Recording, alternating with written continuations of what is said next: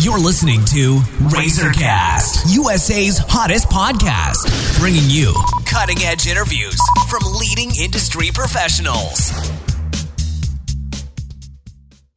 Hello, everyone. This is Liz Harvey coming to you from our studios in New York City, where we are dedicated to bringing you top quality advice from many of the leading expert professionals across the U.S. In today's episode, we are speaking with Chris Tuttle, the Director of Performance at Fast Twitch Saddlebrook. Chris has served in multiple capacities at Villanova University, Misericordia University, and the University of Cincinnati prior to joining forces with Fast Twitch. His experience is crafted through working with football, lacrosse, baseball, and soccer teams. Chris's focus of strength and conditioning brings athletes to the next level. We welcome him today to discuss strategies for endurance and improved performance. Fast Twitch Saddlebrook is located in Bergen County, New Jersey, and they work on performance strategies and recovery to keep clients healthy and performing at their best. Today we're going to talk about a very important topic training for complete growth. Hello, Chris. How are you today? Doing great. Thanks for asking. Well, thanks for joining me. So, what is encompassed in training?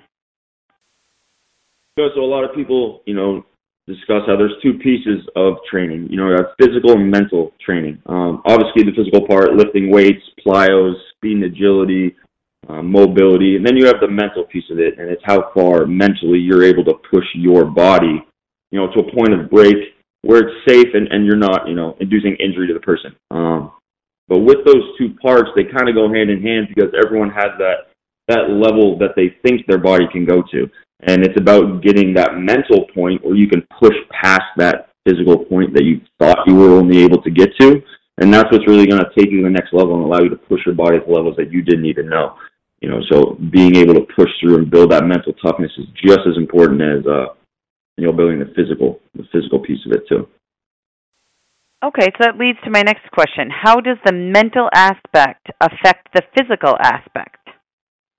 Yeah, I kind of touched on it a little bit in question one. Um, like I said before, everyone has that point, that breaking point that they think their body physically cannot get to or push through.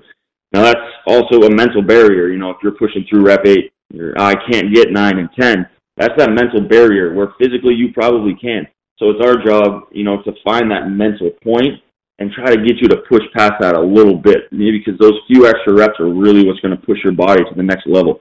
So once we find that breaking point or that push through point of mental training, that's really going to allow you to grow, you know, in the gym and physically.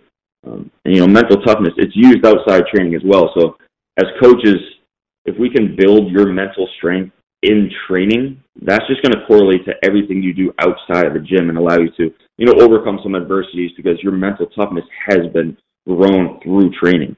Um, and you know, like I said, it's an extreme point to uh, important point for us to really try to focus on that, building that mental toughness along with building the physical, you know, body as well. And what are the characteristics of an athlete who trains properly? There's a few. There's a few to touch on. Um, commitment is one. You know, having there's a lot of kids or, or youth athletes that come in and you know their friends are out hanging out and they don't want to wake up to come train at 6:30. If you get someone to come in and wake up and train every morning at 6:30, that's commitment. That's dedication. You know, that's them making the right choices to lead them down the right path. Um, punctuality, being on time, picking up your weights. You know, again, that's kind of life lessons of you know, that are being taught in the gym, and, and these things all lead towards an athlete who trains properly. Usually, the most, you know, the athlete that trains the best is the one that pays attention to all the small details and the overall knowledge of the health and wellness. You know, once you have a good idea and understanding of what you're trying to accomplish and what needs to be done in the gym, those are people that are going to be training properly because they understand what it takes rather than just kind of going through the motions. And can you share a success story of an athlete who has grown to an improved potential? Yeah, I mean, there's obviously many that I've seen, you know, going into year uh, six for me in the coaching field, you know, all six at the collegiate level. Um, you know, the easiest one for me to reference would actually be myself.